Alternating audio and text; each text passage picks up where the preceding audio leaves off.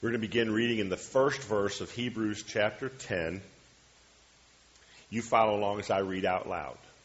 The writer says, For since the law has but a shadow of the good things to come,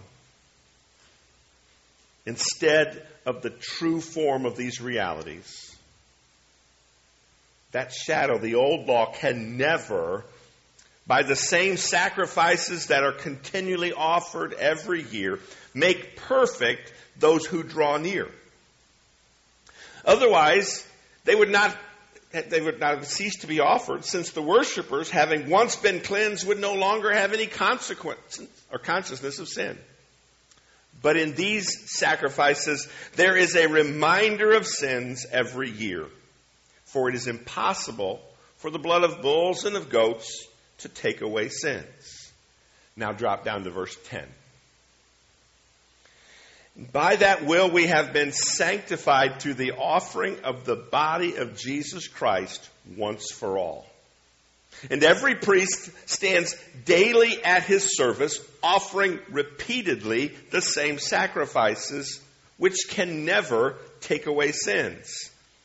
But when Christ had offered for all time a single sacrifice for sins, he sat down at the right hand of God, waiting from that time until his enemies should be made a footstool for his feet. For by a single offering he has perfected for all time those who are being sanctified. And the Holy Spirit also bears witness to us, for after saying, this is the covenant that I will make with them after those days, declares the Lord. I will put my laws on their hearts and write them on their minds.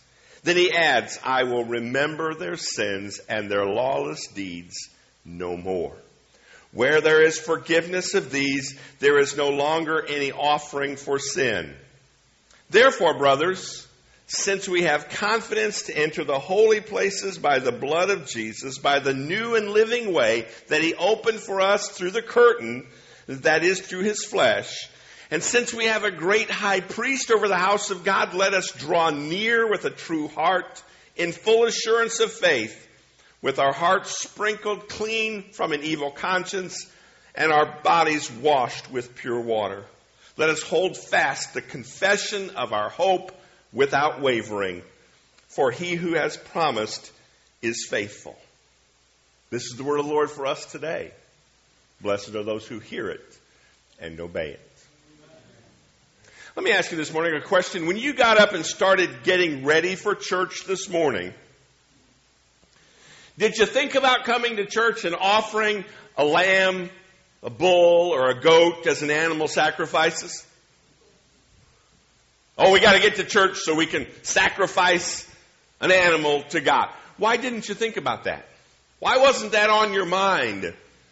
Do you even know why we don't offer animal sacrifices anymore? All that stuff in the Old Testament about sacrifices, why don't we do it? Have you thought about that? To understand what's being talked about here in Hebrews chapter 10, we need to spend just a moment talking about the context. The background to what is talked about was the old system of laws in the Old Testament. That old system can be found especially in Leviticus. Page after page. Have you read this? Page after page of instructions of what you're to do, how you're to live. For example, what do you do after you sin? What offerings are you to bring after you sin? You turn the page. Well, what am I supposed to do after I touch a dead body? What am I supposed to do if I find mold in my house? What do I do if I find a rash on my arm? Page after page of regulations that talk about purity, how we're to live, endless regulations about this or that. But that old system, by its very nature, spoke to its imperfection. Because year after year, day after day, the priests would continue to offer sacrifices. And what did they know? When they came to that one day where they offered the sin for the atonement, on the Day of Atonement, they would do that every year, one day of the year. What did they know when they were offering the sacrifices on this Day of Atonement? They knew, you know what, we're going to be back here next year doing it all over again because that was the nature of the way it worked. The old system served a useful purpose, but it was never intended to be the end. If you keep taking your car back to the shop to be worked on again and again and again, you wouldn't say that your car is being fixed. There's a problem here. Well, year after year, day after day, they had to keep coming back and offering more sacrifices because this was not the final solution. But there's one important part of the old system that we want to look at for just a moment. And that is where the high priest would go into the holiest place once a year to offer that sacrifice. He would go into the innermost chamber called the Holy of Holies and he would offer a sacrifice for the sins of all the people. But he was the only person who could go into that room. And then he could only do it once a year. All the other ministries that the priests did were outside that Holy of Holies. Just once a year, that one sacrifice would be offered. But the writer wants us to know something important has happened. Look at the text again. Verse 11. Hebrews 10:11 says, "And every priest stands daily at his service, offering repeatedly the same sacrifices which can never take away sins." Verse 12 begins with the word but. That's huge. But when Christ had offered for all time a single sacrifice for sins, he sat down at the right hand of God, waiting from that time until his enemies should be made a footstool for his feet.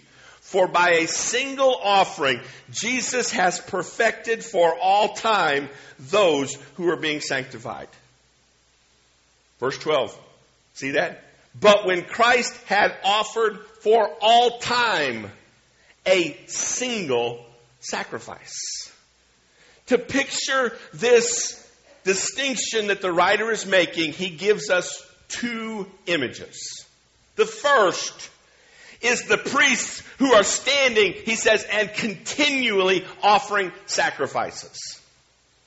Contrasted with Jesus, who offers a sacrifice of himself one time and sits down. Why did Jesus sit down? Because there was no more work to be done. What he did finished it. It was done. Many people don't understand why we don't do animal sacrifices any longer. Did we just decide one day, you know what, we're not going to do them anymore? Too bloody. We don't need that. Look at verse 1, chapter 10. Since the law has but a shadow of the good things to come instead of the true form of these realities, it can never, by the same sacrifices that are continually offered every year, make perfect those who draw near. Did you see what it said about Jesus, though? He made one sacrifice and we're perfected. The old law, the old system could never do it, but it was what? It says it was a shadow. It was a picture, it was an image in the Old Testament of what was to come.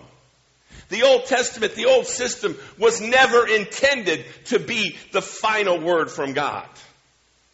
That's why we, all the way back in chapter 1 in Hebrews, remember, we're told that God in these last days has spoken finally by his Son.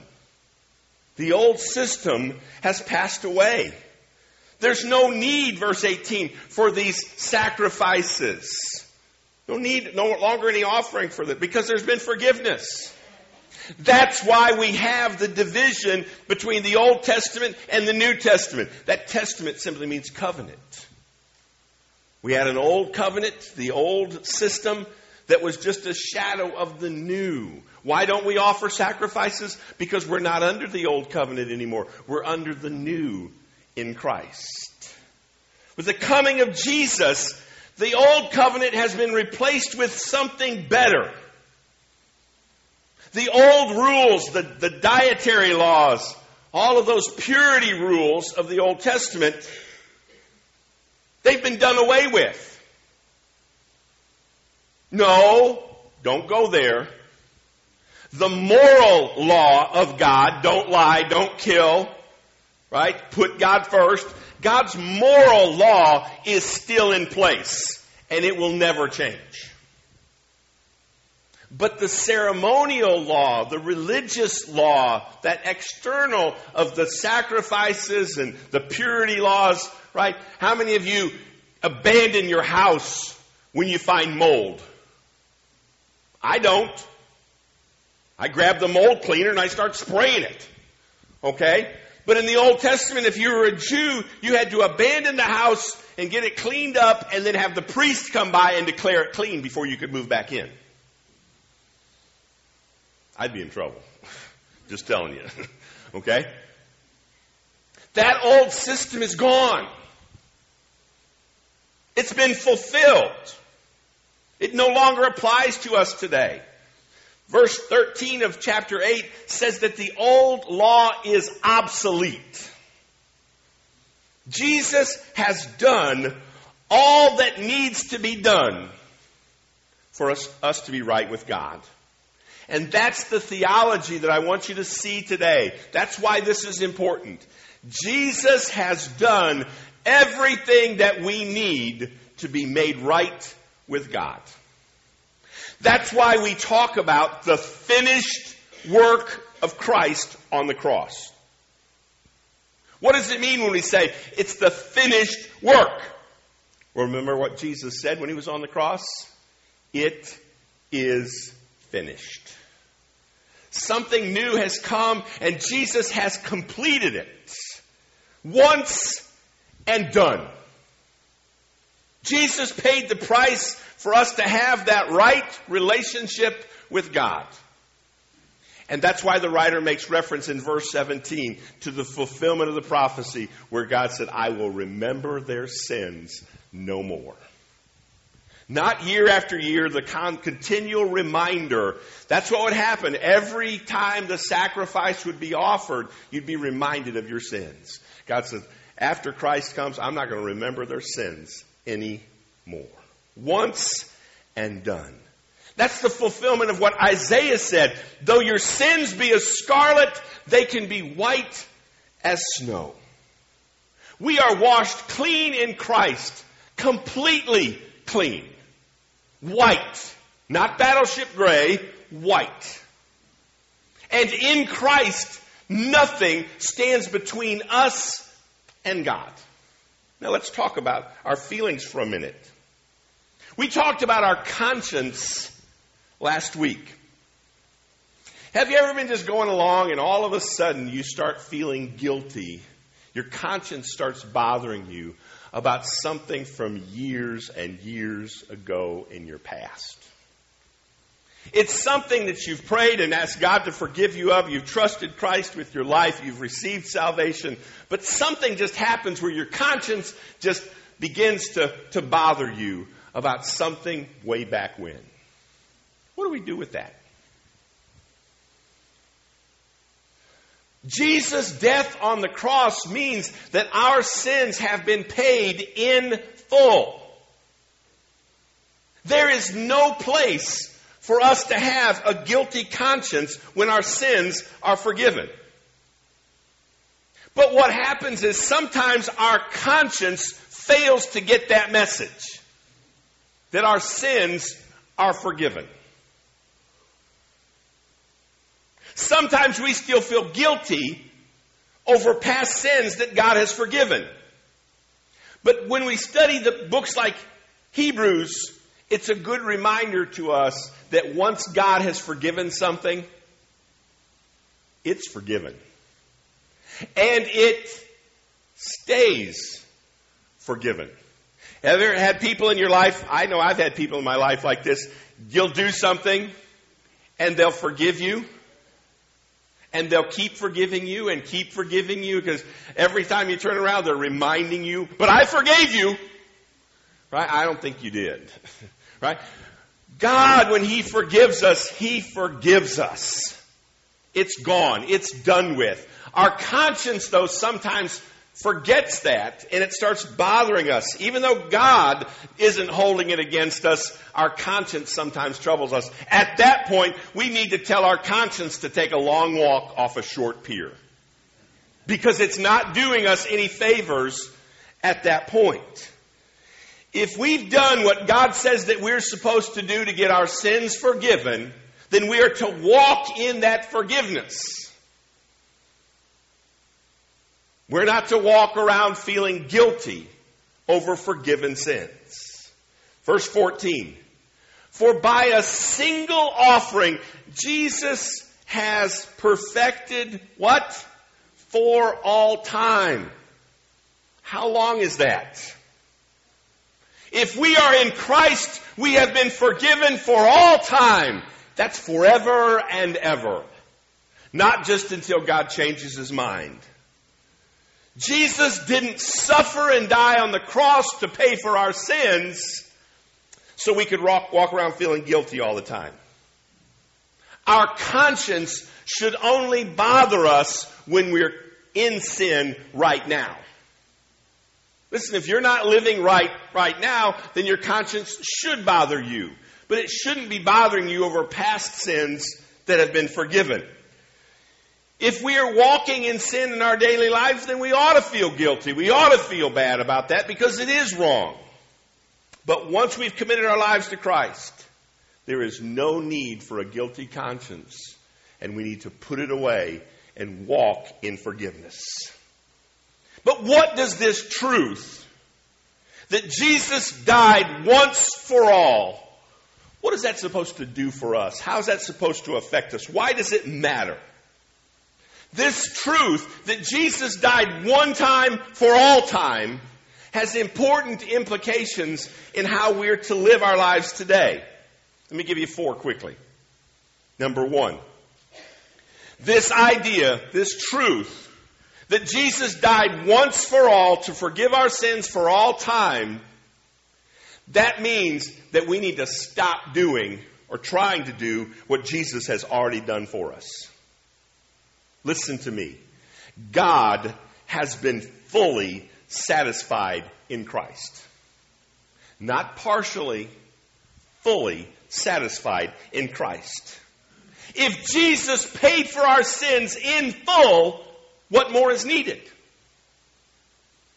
And yet many of us run around and we're trying to make up for our sins. We'll do something bad and then we'll try to do something good to make up for it. But if we believe that we have to do anything to receive forgiveness other than trusting Jesus' death on the cross, we are saying that Jesus' death on the cross was not enough. We got to do something else. No, we need to stop trying to do what Jesus has already done for us. Nothing more is needed. That means when we sin, we don't need to pray any rosaries. We don't need to say a lot of Hail Marys. Why? Because Jesus' death on the cross once for all has paid for our sin. We don't have to do any penance to earn forgiveness. Nothing more is needed. There's nothing that we can do to attract God's mercy to ourselves. We can't become more a child of God than we already are. Sometimes people will say to me, and they'll, they'll say, Pastor, you must be racking up some really good points with God because you're a minister. They don't know me, obviously, right? But I like to remind them, no, I need Christ just like everyone else. Amen? I'm not saved because I'm a good person. I'm not saved because I'm a minister. I'm saved because of the grace of God that was demonstrated by Jesus Christ in dying on the cross for us. Some Christians get caught up. Have you seen these? They get caught up in the old laws. Have you seen Christians who try to keep the Sabbath? They don't worship on Sunday, they worship on Saturday because they say, oh, the old law tells us that we're supposed to be worshiping on the Sabbath day, the seventh day. Or they'll start trying to follow the dietary laws. And they'll often try to get other Christians. Oh, God never said that these things don't apply to us. And so they try to get other Christians involved in keeping the old law. But the old system the writer of Hebrews tells us was just a shadow of the system that was coming. It was just a picture. Why would you go back to the shadow when the reality has come? The Old Testament was pointing to Christ. Now that Christ is here, why would you go back to the old way? It's kind of like if you're gone on a, a long trip and you send your lover a letter while you're gone, and she just reads it day after day because she misses you so much, and then you come home and you try to talk to her, hold on, I want to go get that letter and read the letter. You know, why would you do that? I'm right here. Why would you want to go back to the old letter that was good while it was in, in effect? But the reality is here. Why would we go back to the old system when Jesus is here? Why would we go back to that which is made obsolete? The question for you today is Are you trying consciously or subconsciously to make yourself more acceptable to God? Are you trying to do anything in your life to make God love you more? Because in Christ, we are absolutely, totally, completely accepted. Amen? And there's nothing that we can do that God says, Oh, I love you more because you did this. Or I won't forgive you until you do that. Our forgiveness has been paid for in Christ, and it's important for us to stop trying to do what Jesus has already done. Number two, when you think about this, this truth that Jesus has died once for all so that we can be forgiven for all time, it has huge implications for our worship. Think about it. You came in here today and God loves you just as much as if you'd stayed home. You didn't get any points by coming to church.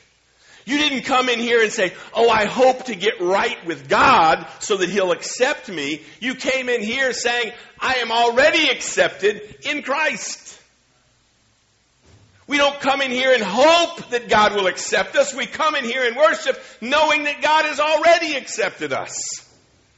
And so instead of coming in here trembling, we come in here and worship God and say, Thank you, God, for doing for me what I could never do for myself.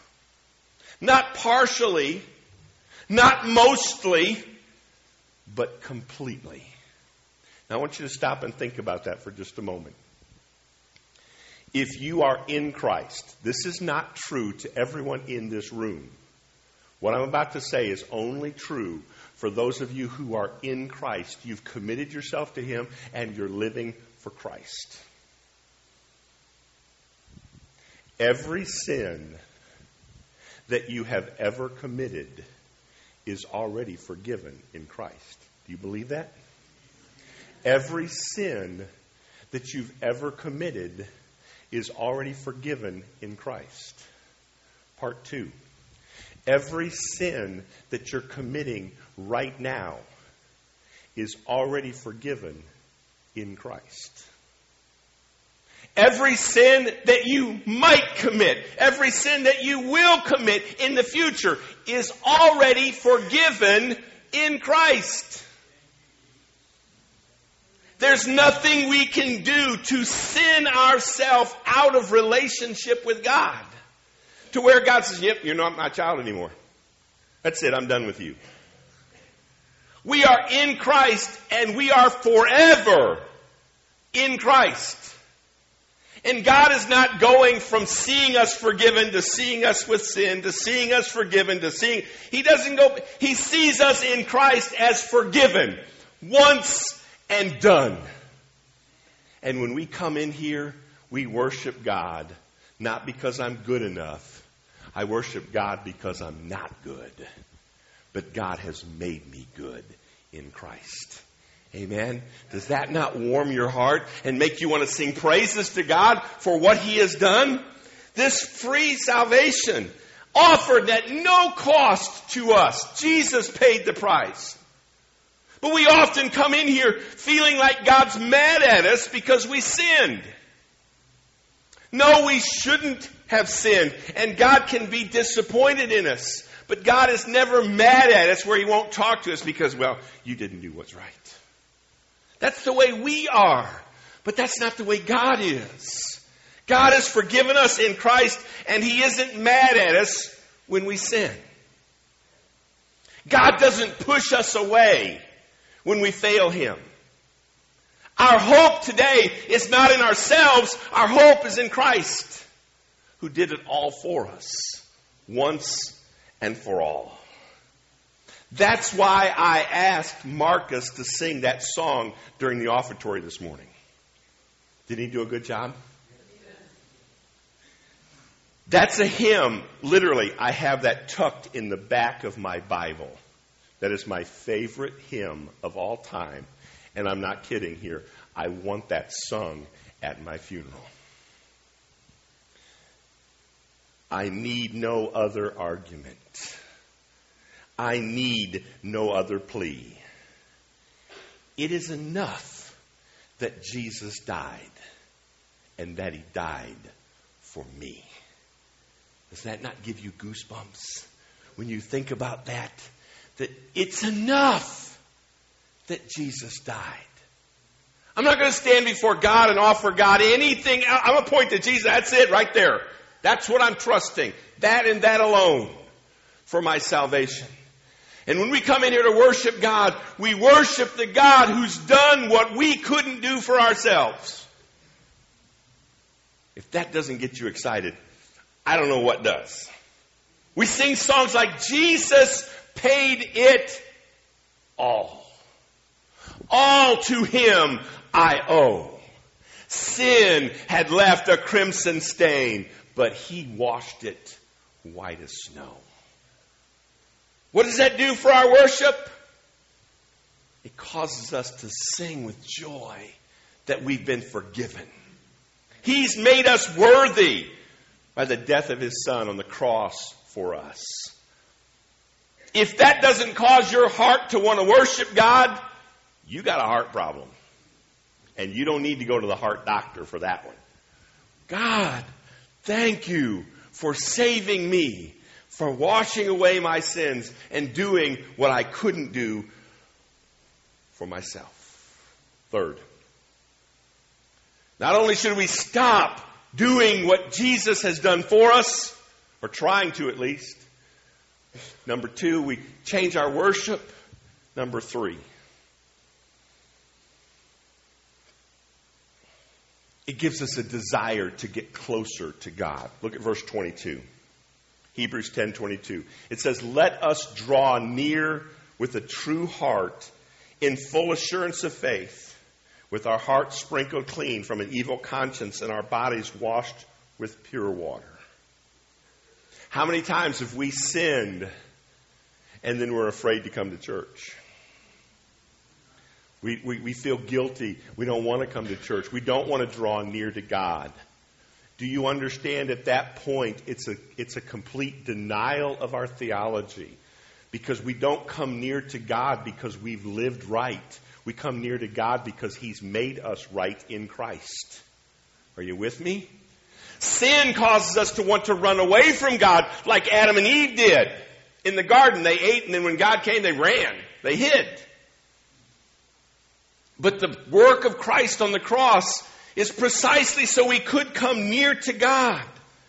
And the writer of Hebrews says we have boldness because we have been forgiven. The high priest, when he would go into the holy place, Before he would offer a sacrifice for all the people, he had to offer a sacrifice for himself. Because if he wasn't pure, if he wasn't clean, he would be struck dead. And so you got to know when he was walking into that holy place, his pulse was a little bit faster. His palms were a little sweaty, wanting to make sure he had done what was right so that he wouldn't be struck dead. The writer of Hebrews says, We can come boldly into the throne of grace. Why? Because we're forgiven. Once and done. We don't run away from God, we run toward God. We have a confidence this morning before God. But we need to stop and think about this. There's a problem we have today in our culture because we try to make everything democratic. Everybody's got to be treated equally or it's unfair. Stop and think about that for a second. In the Old Testament, the rule was very simple. One person could go into the presence of God in the holy place one time a year. Try it. Well, I don't think that's very democratic. I think I ought to be able to go in there too. Try it. And you know why God can say only one man, that man can go in here once a year? You know why God can do that? Because He's God. That's why. God didn't make a democratic rule and say, well, anybody can come in that wants to. No.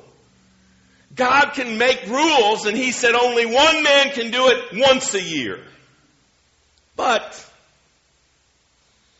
we don't have the old covenant anymore. It's been done away with.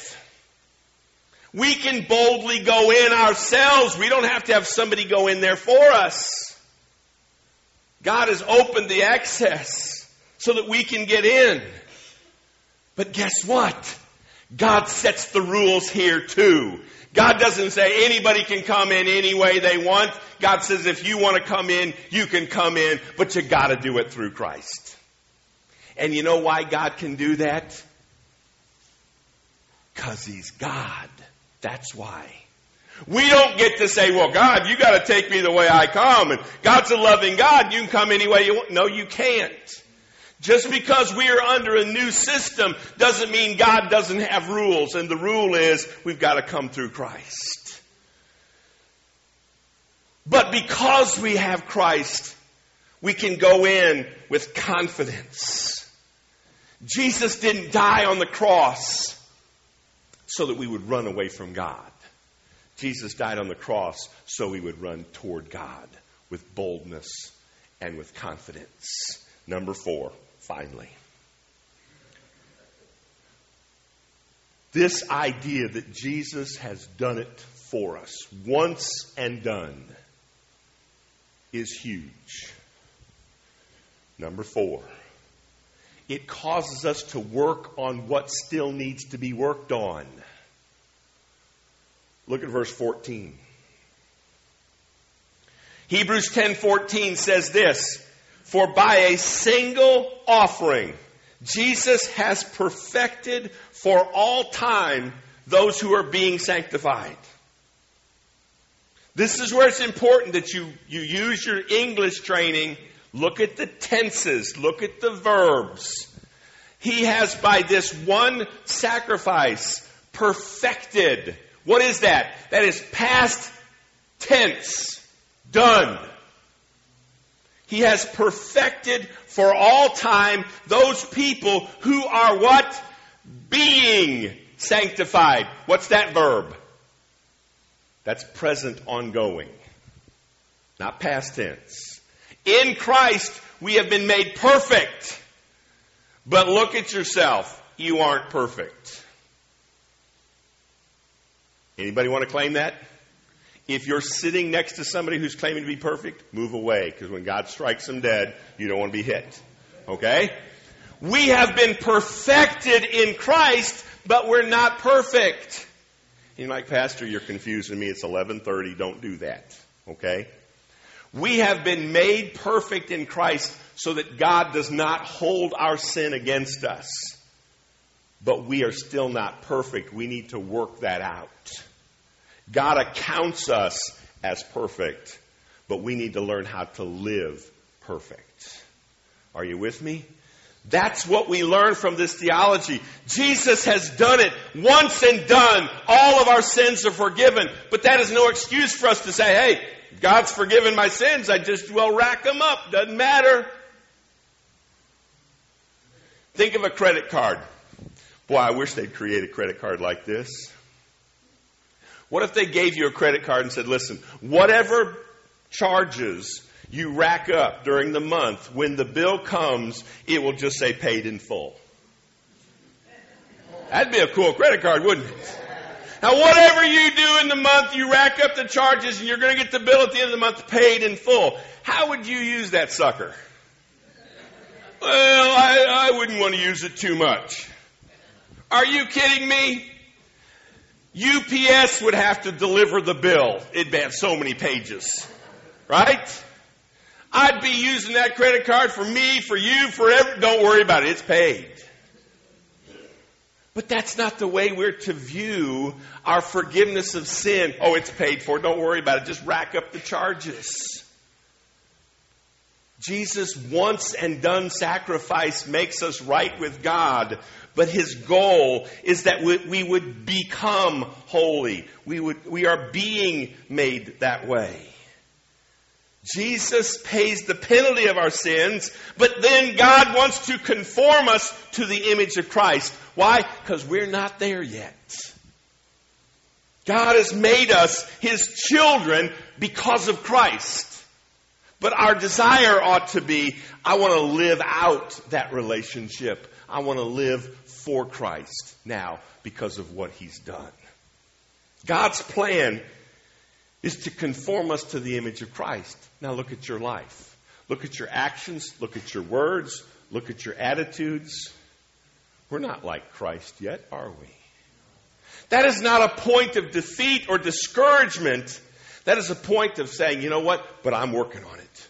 With God's help, I don't want to just rest on the finished work of Christ and say, I don't have to try to get any better. I don't have to try to get any better for God to love me or for God to accept me, but boy, I sure want to get better because I love God. And I want to love Him more. I want to do it better. Not because I'm afraid I won't go to heaven if I don't live right, but because I'm going to go to heaven someday and I want to be able to say, God, I did that for you because you did this for me. That's why Paul says in Philippians 2, he says, work out your own salvation with fear and trembling. We ain't done yet. So stop acting like it. Some of us just come in and, oh, it doesn't matter. It does matter. Not in terms of our relationship with God, but it, it has to do with God's will for our lives. God's will is that we not stay where we were. Jesus didn't die on the cross so we could just continue to sin again and again and again and not even care about it. It's not the purpose of what he's done. Yes, Jesus has died on the cross once for all, once and done. But that will do you no good if you've not committed your life to Christ. Jesus has opened the door but you still have to go through that door. And if you're not willing to commit your life to Christ, if you're not willing to surrender to Him and make Him your Lord, God is not going to say, well, hey, Jesus died on the cross, that's good enough. God is going to say, Jesus died on the cross and you chose not to accept it. God is not going to force heaven on us. If we choose to go away from God, if we choose to go to hell, God's going to say, that was your choice. But by God's grace, we can choose something different. We can choose to take that gift and say, I want that death on the cross to apply to me. I want Jesus to have died for my sins, to pay for my forgiveness, so that I can have new eternal life in Him. I'm going to ask you to bow your heads and close your eyes for just a moment.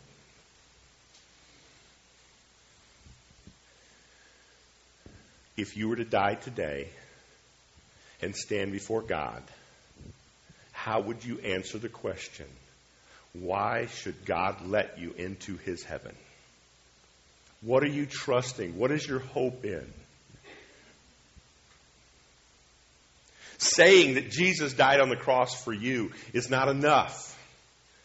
Jesus didn't say, just believe that he died on the cross and you'll be saved. He said, take up your cross and follow me.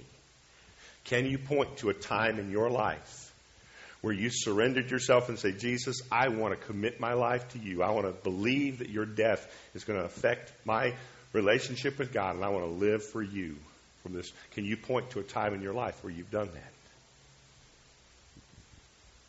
If you haven't, let me challenge you to do that before it's too late so that you might have that forgiveness of sins, so that God would never remember your sins anymore. Let's pray.